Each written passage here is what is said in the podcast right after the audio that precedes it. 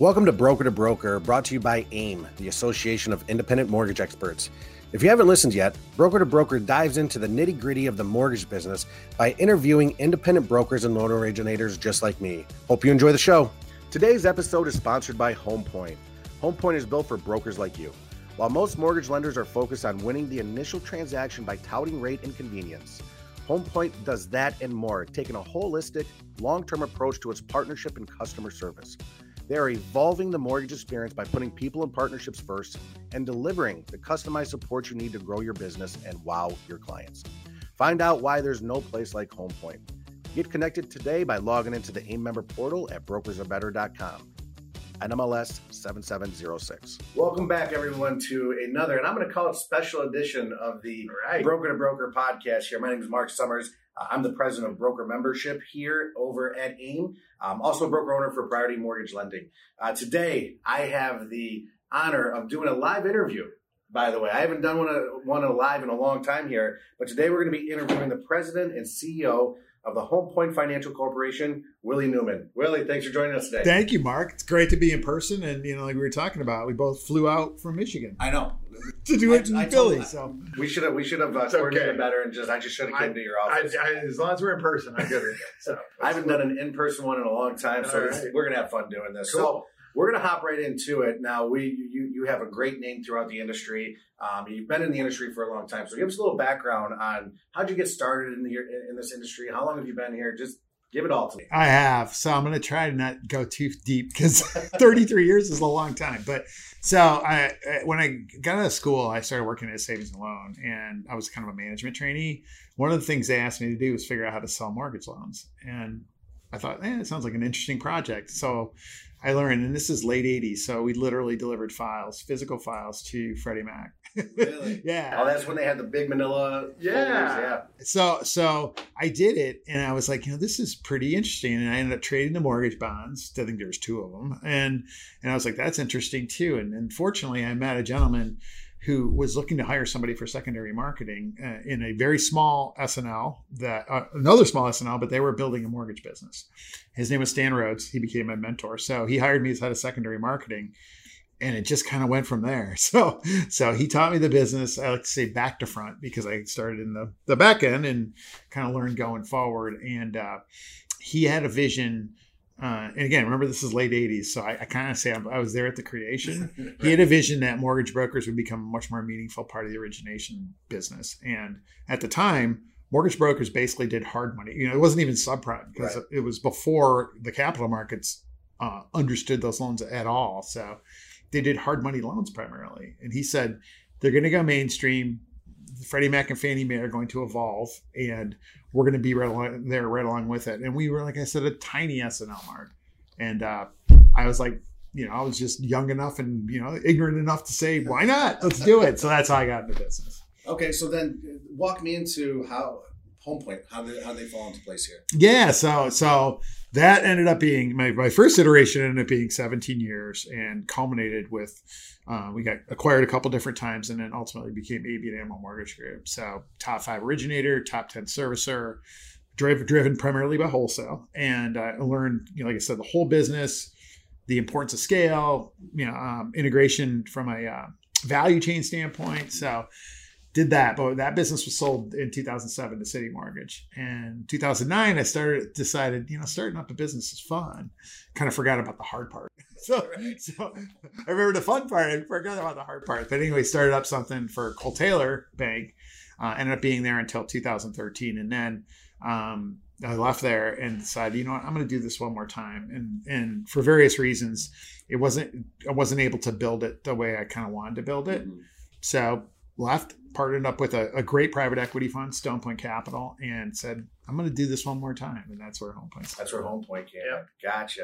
So obviously during that time, you said you late '80s was kind of when you Yeah. started. Okay, I didn't start in the late '80s, but I started in the early. Nobody 2000s. did anymore. Let's hear Mark. Sorry, All And then- I'm not throwing shade at you for age or anything like that. But I mean, how much has the business? I know it's changed for me, and I've been in it for 20 years. How much has it changed being in it for over 30 years? Yeah, I mean, obviously dramatically, but I would say that um, you know there was kind of an evolution that was taking place, but you really kind of have pre-crisis and post-crisis.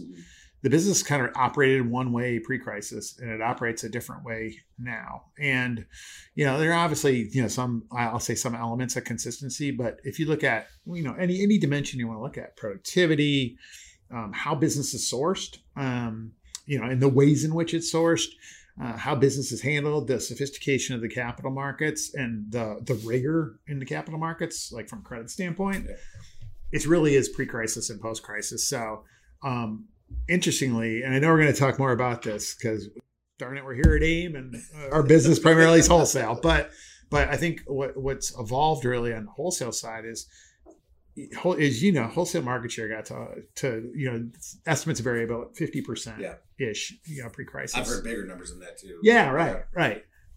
And and cratered post crisis, you know, for various reasons that I'm, I'm sure we'll talk a little more about. But you know, then it's kind of started to to move up since really I'd say 2000 kind of 13, 14. And and um, I think in for in a strange way, but in a very positive way, the business now is much more sustainable. The the broker wholesale segment is much more sustainable as we build it. So I'm really excited. Even though I am the old guy in the business, I'm really excited about the future. Um, but to answer your question, I, I kind of look at like pre-crisis and post-crisis are really two different almost ways of doing business. Yeah, I mean, in, in essence, it made us all better. Yeah, I mean, yeah, you, we always go through these little lulls, and then it's and then us brokers, we think the world's falling because new legislation came in or something like that, and then we go, "Oh, this actually works out for us." Well, that that's you know, uh, I, I tell people this, and they kind of look at me funny, but because brokers were disproportionately blamed for the crisis, they were subject to regulation sooner, and I would say more stringent regulation. Mm-hmm that actually instilled a level of discipline in the broker segment and then also with with wholesale lenders that it didn't it wasn't apparent for a while that that would be valuable but that's ultimately what makes it sustainable is broker compensation was limited. Um, therefore the brokers had to be more efficient. For a long time many loan officers said i don't want any part of that but now you're seeing the benefits of being more efficient. On the wholesale side it's a converse. For for us who you know made the made the investment our investment primary investment was in 2018 and what we saw was that there was room for another scaled lender and that scaled lender would help drive additional market share so it was incumbent upon us to be efficient um, as efficient as we can be uh, to provide great experience and all those things is going to kind of help the segment grow so like i said in a very counterintuitive way the more regulation actually helped the segment and i think that as a result, it's going to be much more sustainable. Because what's wrong with being efficient, providing a great experience, and still getting you know very reasonable compensation for it? Absolutely, yeah. I remember when broker paid lender paid compensation came out. Everyone was, our business is gone. I'm like, wait a minute, sit back and think about this for a second. That's right. And it's helped a ton of people. That's right. That's right. And it's and it's clear too. I mean, in a sense, I mean, you have different, obviously, kind of disclosure regimes, so to speak. But that said, it's like and, and, as you know, we've been studying a lot the the um, the benefit. And fortunately, another regula- regulatory change, um, HMDA 2018 yeah. started collecting a much wider um, array of information. That information can be used to now directly compare broker originations or wholesale originations with retail originations. And you know, well, I know one of the questions you'll probably ask is, you know, are brokers better, right? It's well, like I don't have to ask that question. I know the you answer, know it, but. but. now we can prove it. We can prove it financially. The benefit that that, that goes to um, consumers. Uh, if you look at just the cohort for the that three year period, the average benefit life alone is eight thousand dollars, and the average benefit up front is fifteen hundred dollars. The even better news, because I'm, I'm very passionate about this, is if you look at low and moderate income borrowers and you look at low and moderate minority income borrowers, the benefit actually goes up. So when when everyone talks about how can we expand markets and you know how can we make it, things more affordable for for everybody but in particular for potential you know historically underserved segments.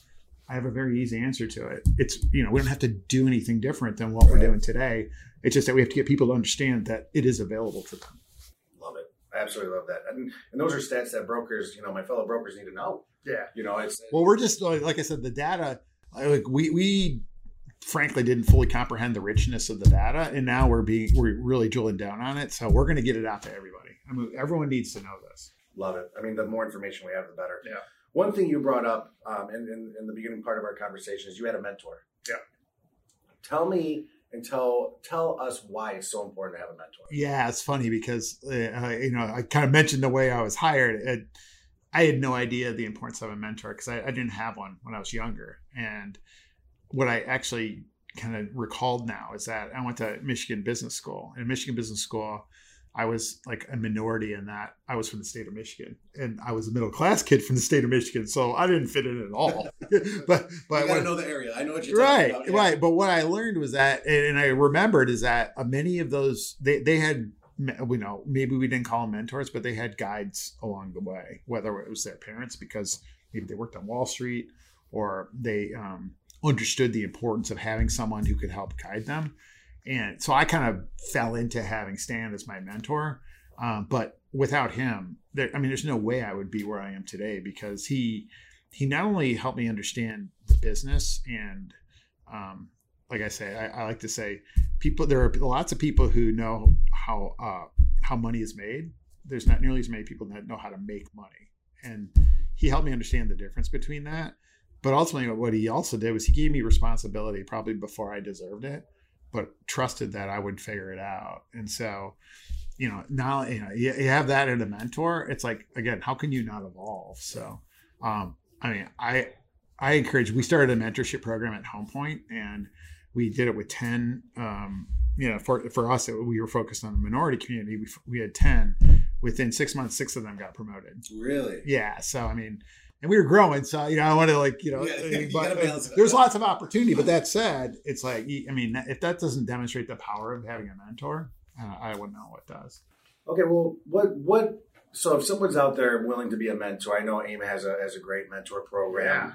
Yeah. Um, but what piece of advice would you give to someone who's willing to mentor someone? Because it is it is a burden. Yeah, I shouldn't say burden; that's a bad word. But what I should say is it, you take on a lot with that you do. because not only are you taking on your responsibility, you're taking on their responsibility to make sure they succeed. So, what's some advice you would give someone that's willing to be a mentor? Yeah, I think there's a couple things. One is I think you know my kind of personal philosophy is like get a little better every day, and I think there's a lot you can learn being a mentor. So if you approach it that way, you know it, it's an investment. But you know, not only is the mentee getting a return, if if you I think if you approach it the right way, you're getting a return as well because you understand what it was like to be that person.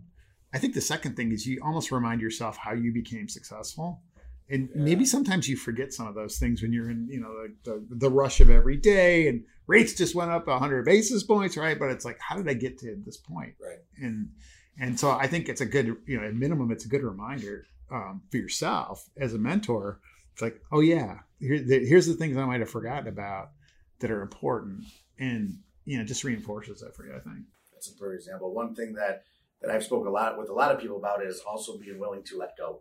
You know Yeah, I mean, let, right. it's okay to allow people to make mistakes. I mean, there's certain mistakes you don't want them to make, Right. Because they're illegal. but Right. but at Right. the same time, it's it's okay. You almost want them to mess up. Yeah. Well, like I said, it's like in my example, he gave me the responsibility, and it's like I was. It was not a perfect. It wasn't a straight line, right? It was like it was like I made mistakes, but I, I learned from those mistakes, and I, and I think being a good mentor or being a good leader overall, mm-hmm. you're you're not going to let people fail based on their mistakes. You know, if confident, if they don't have competence, that's different, but. Right. But that's part of your role as you know whether you're a mentor or a leader. Part of your role is you know you got to have that net underneath them. Yeah, I mean, good leaders. That's what good leaders are. They're just mentors. You don't have to have that that title. If you want the title, that's great. Right. But showing that you're willing to do it. But at the same time, just being a good leader, being a good person, you know, and, and allowing these people to grow in their own path, not just your path, is yeah. is, is a big Well, thing. one of the things I've noticed about AIM as an organization in particular is the, the willingness of, uh, I'll say, like perceived competitors to share. Mhm.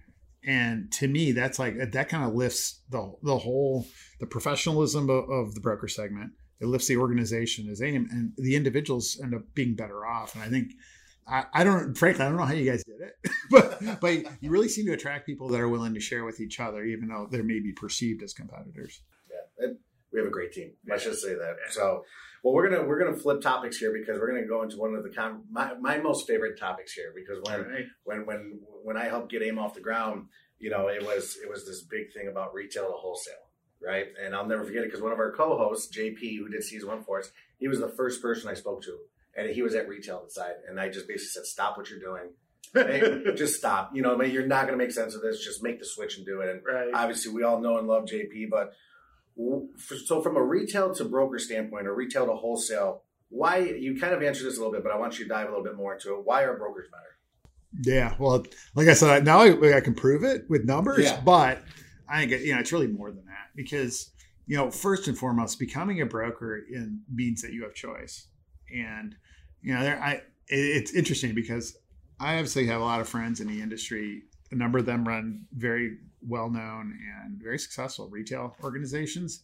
And I'm not sitting here saying like it's the you know broker is best for everybody. Um, I certainly know retail is not best for everybody, but but but uh, you know I think first and foremost as a broker you have choice, and so uh, that that is a very valuable commodity to have. So if for some reason you know that this never happens, but just go hypothetical, if Home Point doesn't do what we say we're going to do, or if we're not executing as you need us to, then you have another choice. You can go somewhere else, and I, I mean that that is hugely valuable, uh, especially if you think about where we're at today in the you know whether it's the housing market, whether it's interest rates. It's like having the ability to be flexible and choose, and um, and ultimately make sure that your your customer ends up getting a great deal and what they need in order to you know to, uh, to reach their dream, whatever it is, whether it's home ownership, whether it's a refinance, whatever it is. I think ultimately that that to me is like a huge driver of of why someone should be a broker. Yep. So you got you got the tangible stuff, the data, and then you have like the real life approach. Yeah, right, right. And I think one of the things that um, is not, you know, if I kind of think about objections, right? It's like, well, you know, I'm kind of out, off on my own, and I think you know, I mentioned AIM, how we work with our broker partners. It's like you are far from by yourself. yeah, yeah. You're Yeah. not on your, you're not on a You- you- island. Yeah, you're entrepreneurial and you're you're responsible in a good way for your your P and L, you know, for making money as a business.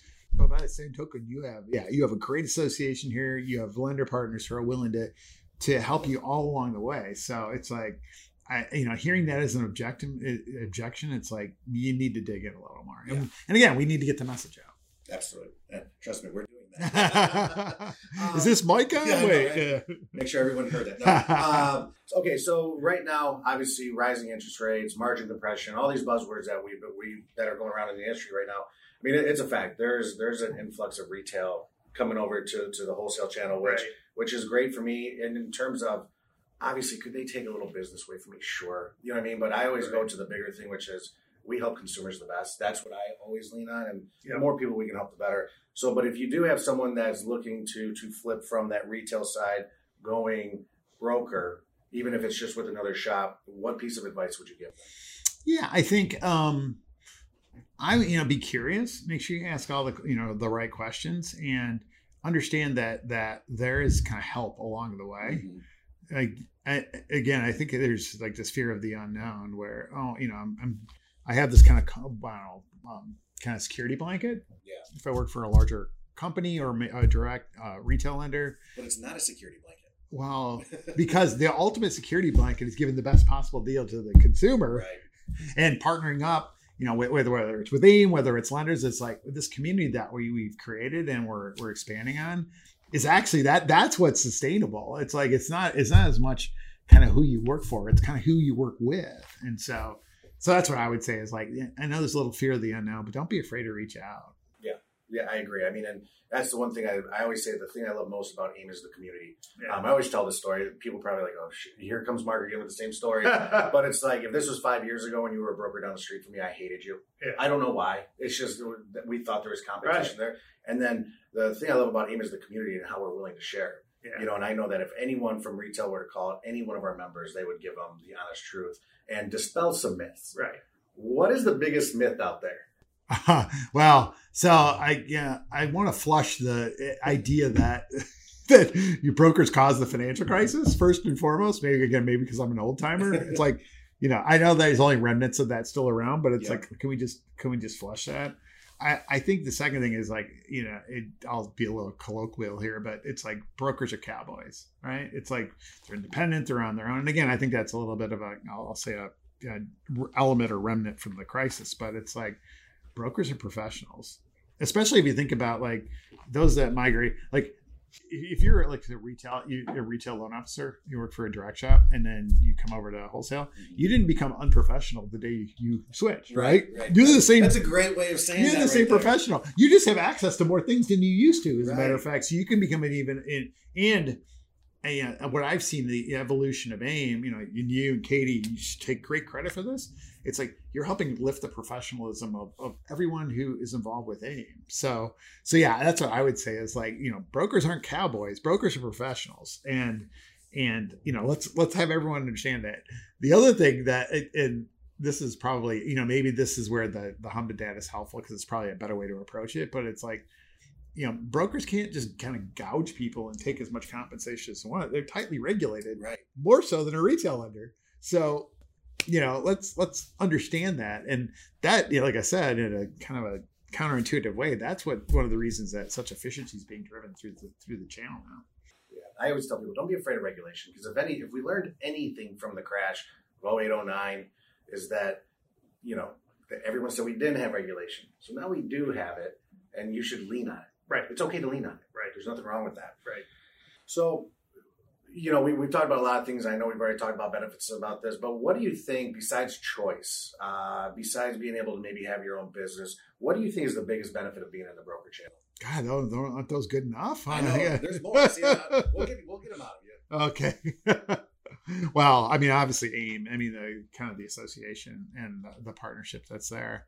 Um, I don't know. Am I missing something? No, I don't really think you are. Gonna say. Well, with that being, no, you're you're right. I just want to, you know, the, the, the thing about it is, is I I just get passionate about this, and what I've learned real fast is the same benefit that I think is the most important. Someone else is completely different. Well, here's what I would say is that, and, and you know, maybe, again, maybe this is a little bit esoteric, but it's like you're helping consumers, and it's like the the we like I said, we can prove that it's better and it's like the better it is the more consumers you're helping the the um, more expansive the housing market can be the more inclusive we can be from a mm-hmm. housing market standpoint like i said if you look at the the HMDA data it's like man brokers provide greater savings to minorities than they do to majorities right, right. so it's like I, th- I think that's the other thing is like like all of us in the mortgage business you know we do, we do the we, we're doing the right thing to help to help consumers achieve their dream but in particular brokers it's like we're just doing a better job. So to me that's like the other element of satisfaction that maybe people will start to really understand and and, uh, and feel good about See, I got a different answer out of you that time. I know. I just have to pull it out of you. I was working on it. okay. So, I, and I'll say this, you know, and, and it's really hard for me to talk to people sometimes, you know, maybe they want to make the switch or they just want to maybe d- jump into our industry. Yeah. I've unfortunately had to tell people, listen, I don't think this is for you. Right. You know what I mean? And, and yeah. I, or maybe, you know, don't come out of the gate starting your own business. Maybe hop in with a, with a local broker for a year, two year. There's nothing wrong with that. Right. You'll still make a good living in in your eyes, what kind of person you think will thrive in in our wholesale channel? Yeah, I think uh I think if you're kind of like chasing, you know, the shiny penny syndrome, if you're just chasing after the shiny penny, I don't think that that is the right mindset to have. So I think, you know, it, it, you really look at it. One, I think you have to be entrepreneurial. I do, um, because, like I said, the, the bigger companies can provide kind of quote that security blanket, whether it is real or perceived, they can, and you know, people who are more kind of corporate people will be attracted to that. So I do think you have to have an entrepreneurial mindset. I think you have to be flexible.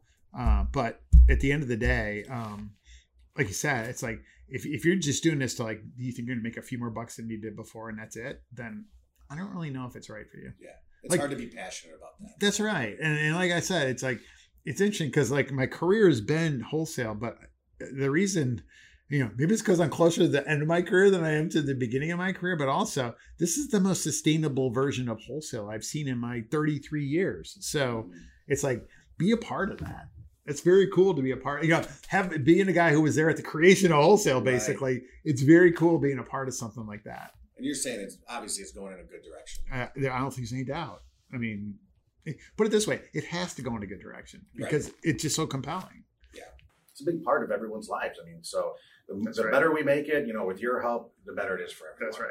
All right, I got one more question for you. Then. All right. We're, then we're going to throw Katie into the mix on this one nice. here. But what do you define a successful like broker to wholesale lender relationship? Yeah, so I feel like alignment is really important.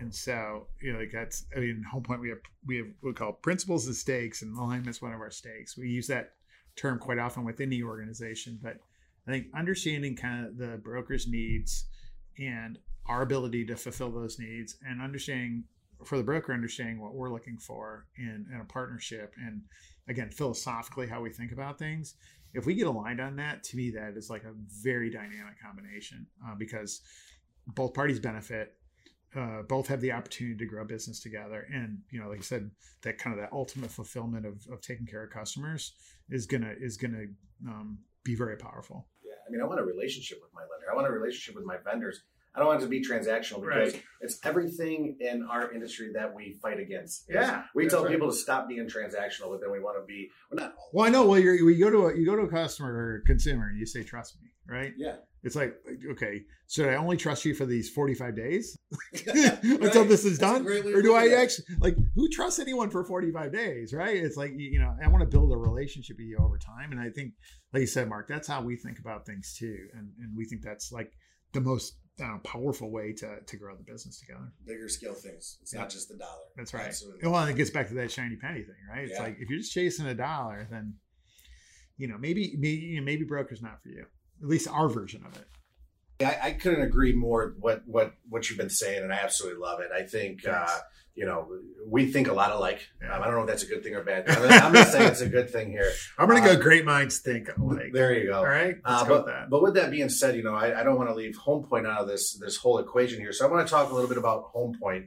So we know when you started it, mm-hmm. but tell me, like, when you started it, how many employees did you have, and like, where are you at now?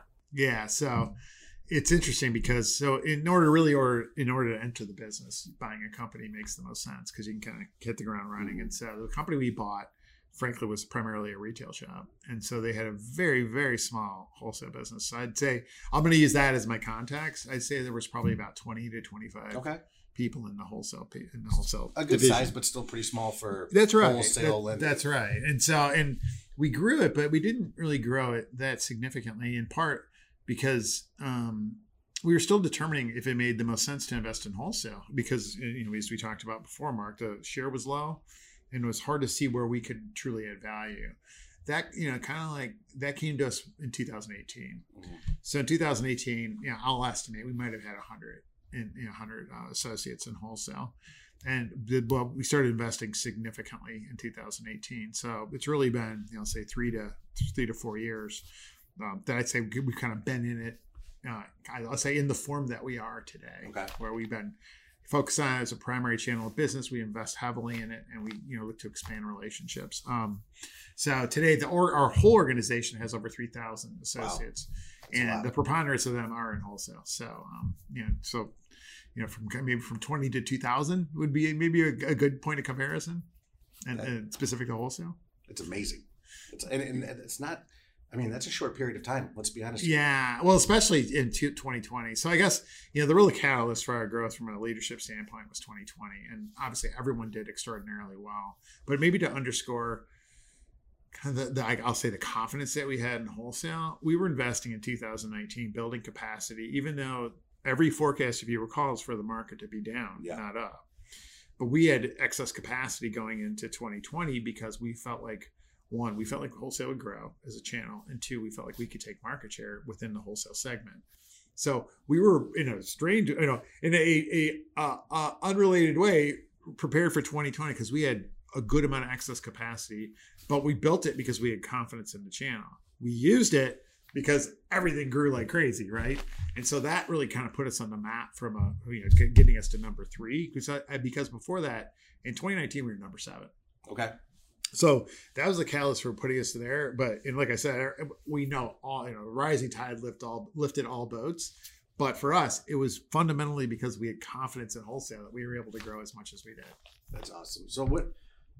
Okay, so with this growth, um, how do you? I mean, how do you manage that growth? I mean, are you still looking to grow more? I mean, I, I, guess time tells, but like, how do you manage that aspect of it that fast? We are certainly looking to grow our share of the segment, and uh, you know, as we've talked about, I personally am going to put it this way: this channel is going to grow, or I'm going to die. I'm going to go. Dying, I'm, I'm going to go out on a stretcher. I don't know, but but because it should, and and like I said, it's we're obviously invested in it. I have an interest in it growing, but by the same token, I feel like for the kind of the good of everybody, this channel should grow. So, so we're going to work to grow our share of the channel, and I'm I especially me is going to work to grow the share that the channel has overall. So, so we're focused on that. I think you know one of the hardest things to do is grow rapidly as an organization, and then kind of sort out what you might have done that was more short term oriented to take advantage of the market opportunity mm-hmm. and what is truly longer term investment. And so we spent a lot of 2021 doing that, where we said, what is what is kind of the, the sustainable part of what we were able to do? And let's make sure we invest more in that. And what were the parts that maybe we did in order to take advantage of the environment? And let's make sure that we don't assume that those are the right things to do. So we spent a lot of time on that. Gotcha. So what we're now looking back on it, I mean, with this growth, I mean, I know you're going to have different pain points later. it's just, it's our business. Yeah. What was your biggest pain point with that growth in that four year ish? Yeah, I, am going to stick strategic because obviously there were certain days. I mean, if you think of March of 2020, the market was like, I mean, you know, there was margin calls and all that. Yeah. So I'll, I'm going to step aside from that though. I think eh, when you're growing rapidly, to me, the hardest part is to grow leadership and I don't mean you know, necessarily at the top. I mean the people that make the trains run every day, making sure that not only do you have strong leaders in those positions, but that you're developing them in a way that will allow them to be successful. And to it, because there is such a tendency in our business and probably others too to promote the best of right. If I have the best processor, I'm going to make them the lead processor, and it's like that doesn't make them a great leader. Right. That just makes them the best processor, right? right? And so I think that to me that was probably one of the hardest things. And frankly, we probably could have done a little bit better job of it. And and we again spent a fair amount of 2021 making sure we had, you know, not only um, make sure we had the right people in the right seats, but we're that we are thoughtful about cultivating them in a way that would allow them to grow along with us. So I think to me that kind of that um, I will say it more foundational leadership yeah. is probably that one of the hardest parts of growing. Gotcha. So okay, so how are you setting yourself up for future success? Yeah, well, it's a lot of that. It's okay. really, it really is a lot of you know the, the, again in addition to the stuff we're doing, you know, technology side, and product, and process, and all that. It's really making sure that we're cultivating our associates to kind of individ- each individually be the best they can be, and then especially from that leadership standpoint, make sure that we have the uh, strong leaders in the right spots that we're developing to become even better leaders. I don't know what else to say. This is, this was this was great. I mean, uh, you, you I hope I didn't say too much. no, you did great. I mean, All right. it, it, you, you, had it from one point of you know the history of the business, where we're at now, the mentality, the philosophical things of everything, and then you gave us a little insight on on your company. I mean, well, everyone knows Home Point, but yeah, it's yeah. like well, give us a little more. Yeah, well, hopefully, what people see too is that, like I said, I, I, I probably am one of the few people left in this business that did business with mortgage brokers in the '80s. But hopefully, what people see is my passion for it is like it's it's all it's almost greater than it's ever been, and it like I surprise myself sometimes with how passionate I am about it because now I see it's like this is the right channel at the right time for what's going on out there. So hopefully people get some of that from this, uh, in addition to all the great content that you you drug out of me. Pulled it out. Pulled it out. Yeah, hopefully they get that as well. So they should, whoever's in this business should be passionate about it, and then maybe that's one of the reasons other people should come into the segment. Love it, love it. Well, Willie, listen, thank you thank so you. much. I can't. I mean. We both flew out to Philly to do this podcast, and you know, it, it was well worth it. Then we're flying back to Michigan. then we got to fly back to Michigan. No so, problem. Thank you for your time. It was well worth it, Mark. Well worth it. Great. So, brokers, if you want to get caught, caught up on all of our past podcast episodes, please head over to aimgroup.com backslash broker to broker. You can also listen to all the broker to broker podcast episodes on iTunes, Spotify, Google Podcasts, and anywhere else where you can download podcasts. Please do me a favor, subscribe to it, rate it, and leave a review. It helps us get the podcast out there and spread the word that brokers are better. Willie, you're one of those. Thank you, sir. Right. Appreciate it. Brokers, are you looking for the best resources to succeed? The AIM member portal is your one stop destination for everything you need. Submit and track AIM escalations for high level loan issues, join the referral list, change AEs, and obtain exclusive discounts. And you'll have access to over 50 AIM lenders and vendors. Don't wait. Sign up today at brokersarebetter.com.